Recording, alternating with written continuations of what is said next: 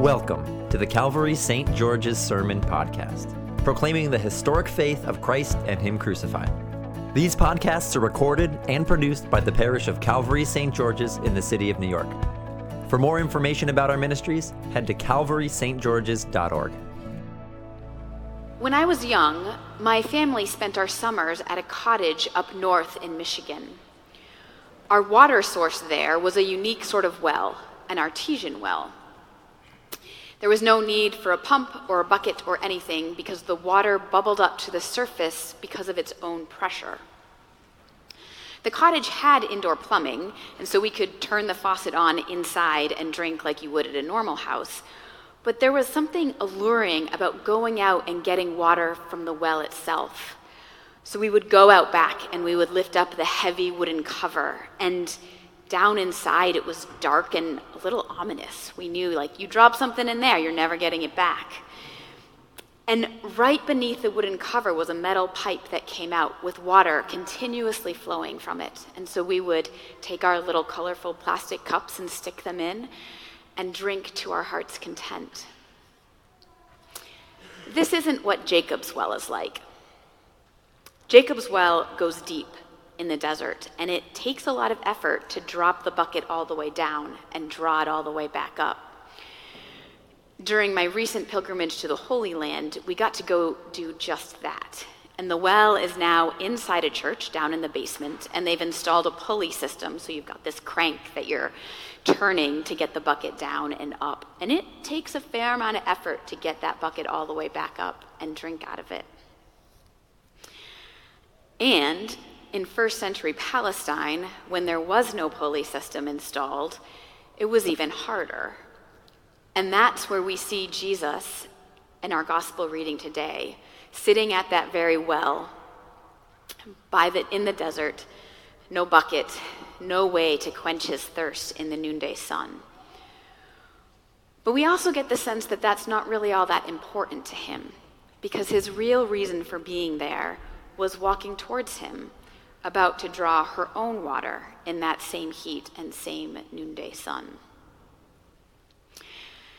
Jesus' initial question to the Samaritan woman is innocuous. He just asks for a drink. But her hesitant skepticism is immediately apparent because he's breaking every social convention. He's a Jew, she's a Samaritan. He's a man, she's a woman. By all accounts, there should be no interaction here. So he admits no, he actually doesn't really want water from her. He wants to give her water, living water. Water that means that she'll never thirst again. Now he has her attention. What is this water? Does this mean she doesn't have to keep coming back to the well every day? Is this going to permanently quench her thirst, that deepest of human needs? And here the conversation fundamentally changes because while she's still thinking about physical thirst and physical water, Jesus is talking about something entirely different. And to illustrate this, he makes another, apparently innocuous request Go, call your husband, and come back. And this reveals what the woman's true need is, because she has had five husbands, and the man she has now is not her husband. Now, a lot of ink has been spilled about this woman through the history of biblical interpretation, and honestly, much of it unfairly. Bible scholars, who until about 50 years ago were almost always male, tended to hear five husbands and unmarried, and then assume that meant that she was a woman of questionable moral character. Why else would she be married five times and then live with a man without marrying him first?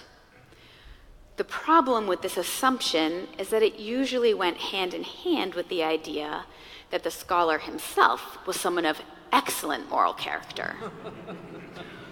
or at least better moral character than that woman. If he hadn't had five wives, then it was fine for him to wax theological about her obvious moral failings without scrutinizing his own. More recently, feminist biblical scholars have sought to rehabilitate this woman's reputation. They point out correctly that Jesus never said that she was divorced. What if all five of her husbands died? And then she moved in with a male relative, like a brother or a son. And this hypothetical scenario is plausible on, based on the biblical text, and it does correct the historical interpretive injustice. But it reveals another problematic line of thinking. This opposing interpretation makes the woman perfectly pure.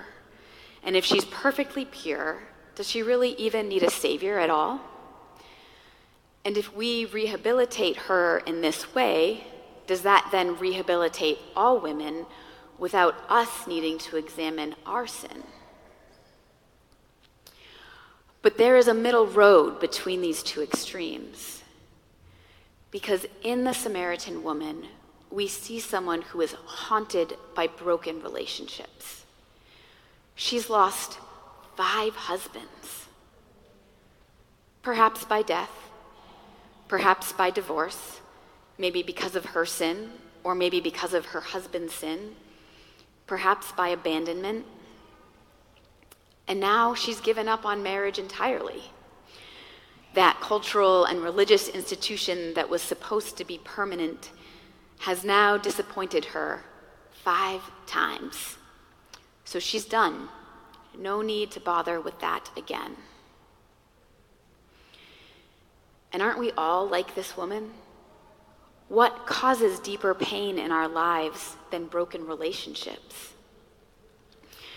And how are relationships broken except by death and by sin, our own sin and the sins of others? Every single one of us here knows this pain in some form or another. A family member who died way too young. A friendship that got tangled up in misunderstandings and accusations and then drifted apart a loved one taken by the horror of addiction.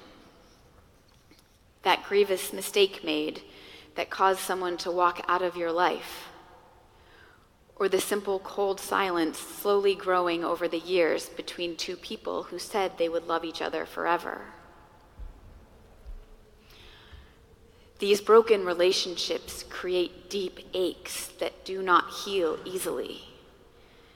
And they point us to an even deeper truth that ultimately what we are all thirsting for is a relationship with the living God, a relationship that transcends all human relationships, one that will never break, that will never fail us or disappoint us. This is the woman's deepest thirst and our own deepest thirst.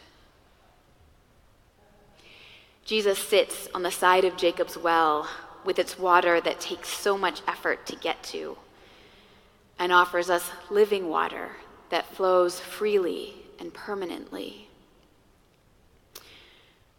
Many people reading this text associate this living water with one of the seven I am sayings in the Gospel of John I am the bread of life, I am the light of the world. But it actually isn't one of them. There's no place in this passage where Jesus says, I am the living water. And a few chapters later, in John 7, verses 37 to 38, Jesus again brings up this idea of living water. And John says very specifically that he's talking about the Holy Spirit. So when Jesus gives us this living water, he sends the Spirit into our hearts, and the Spirit does his work. He convicts us of our sin and then points us back to Jesus who has the power to forgive us for our sins. All of this happens within the context of the Father's love for us and for the whole world. And so here we have a Trinitarian outpouring of love and grace, and that's where we find our love and healing. This is what Jesus means when he says, Those who drink of the water that I will give them will never be thirsty.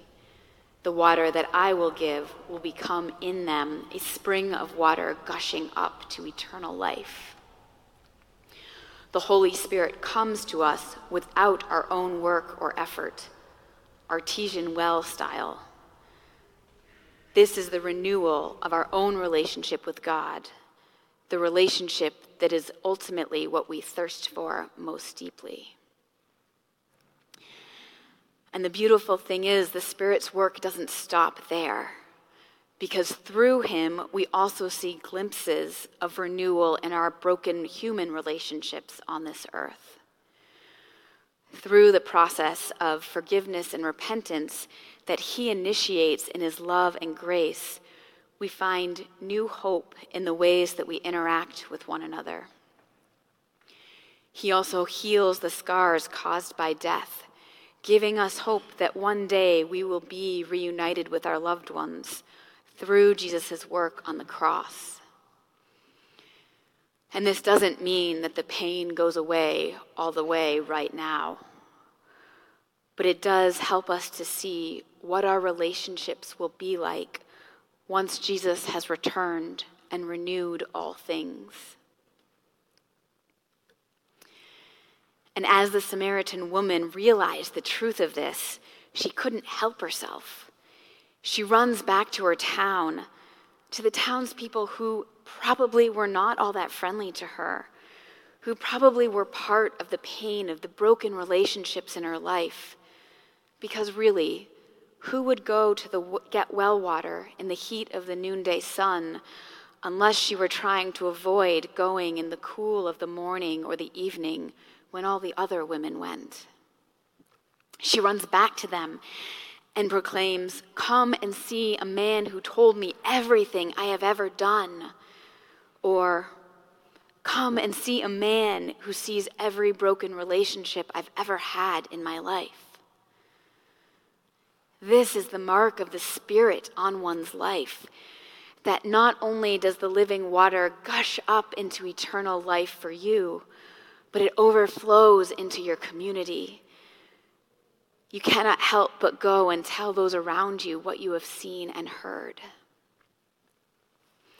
And Jesus offers us, each one of us, this living water. It's freely pouring from a well that never stops flowing, never runs dry, and needs no bucket, rope, or pulley. Come like a child with your plastic cup and drink. The Spirit will fill you. He will convict you of your sin and draw you to Jesus' forgiveness. He will renew your relationship with our holy God. He will begin to heal the hurts and pains of your broken earthly relationships. And He will bubble up in you, quenching your thirst and overflowing to those around you. Amen. Thank you for listening to our sermon podcast, produced and recorded at the parish of Calvary St. George's in the city of New York. If you feel led to support the continuing ministry of our parish, we would really appreciate it. You can make a one-time or recurring gift by going to calvarystgeorges.org slash give. Thank you for your support.